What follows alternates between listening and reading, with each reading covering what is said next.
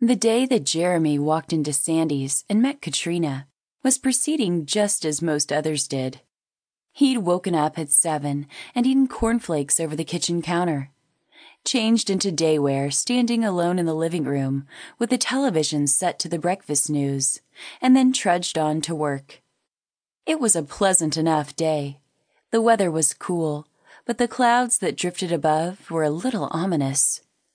Work, in turn, went on just as it always did, with his desk partner babbling on about his uninteresting family, and Jeremy pretended to listen, all the while avoiding his supervisor's eye so he wouldn't get assigned any new work. Then he'd taken lunch as early as he could, making excuses not to go to the new Resto Cafe that the same desk partner swore up and down was the best he'd ever been to. He remembered repeating the word over and over in his head in some derision. Resto Cafe. He was all right sticking to the regular cafes. Sandy wasn't the best he'd ever been to by a long shot, but they served good portions, and the staff there didn't mind if he'd sat there indefinitely. They had grown rather fond of him, he suspected. When he walked inside, he caught sight of Katrina immediately. It was hard not to. She was one of those women who drew in the attention of everybody around her, like some kind of vortex.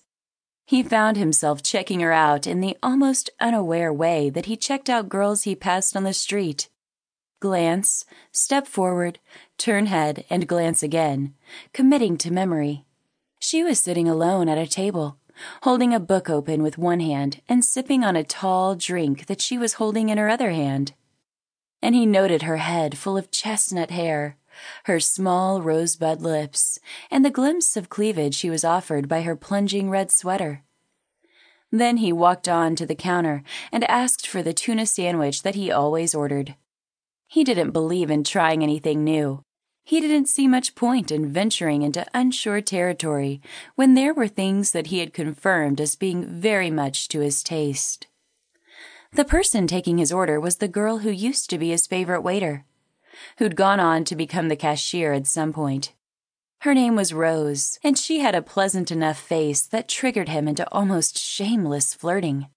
It didn't bother him that she responded to all of his advances with an unconcerned smile and a bat of her hand. If it bothered her, he'd know. He was there for a minute until Rose indicated that there was a customer behind him that she should be serving, and then he ducked courteously out of the line. When he turned around, he saw that it was the same girl in red.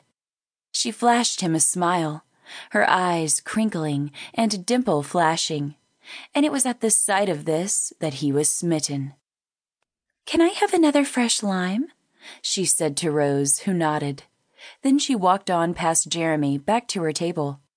He summoned up his courage and went over to her table. She raised her eyes from her back inquiringly, but everything about her seemed friendly enough. Hi, he said. I'm Jeremy. She gave him that smile again. There was so much talk about people who smiled with their eyes, and if there was anybody who was a testament to how beautiful those kind of smiles were, it was this girl. I'm Katrina, she said. She was born in Perth but had lived in Melbourne her entire life. She was an artist who'd graduated out of UNSW, but not with a fine arts degree. She liked dogs and rainy days. She liked his kind of music. As they spoke, Jeremy felt more and more attached to her, and he found himself quite forgetting about work. Staying on for a while after he had finished his sandwich. Then there was a silence, a lull in the conversation. She kept her eyes down, swirling her straw around in her drink. Oh, she said, feeling his gaze on her. I'm sorry I didn't offer sooner.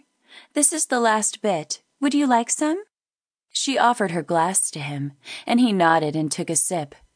It was a lot sweeter than he would have liked, but he didn't say so.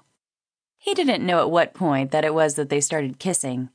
He was holding her and kissing her like he couldn't get enough on the sidewalk, which was unlike him, because he usually wasn't one for public displays or escalating this quickly with strangers.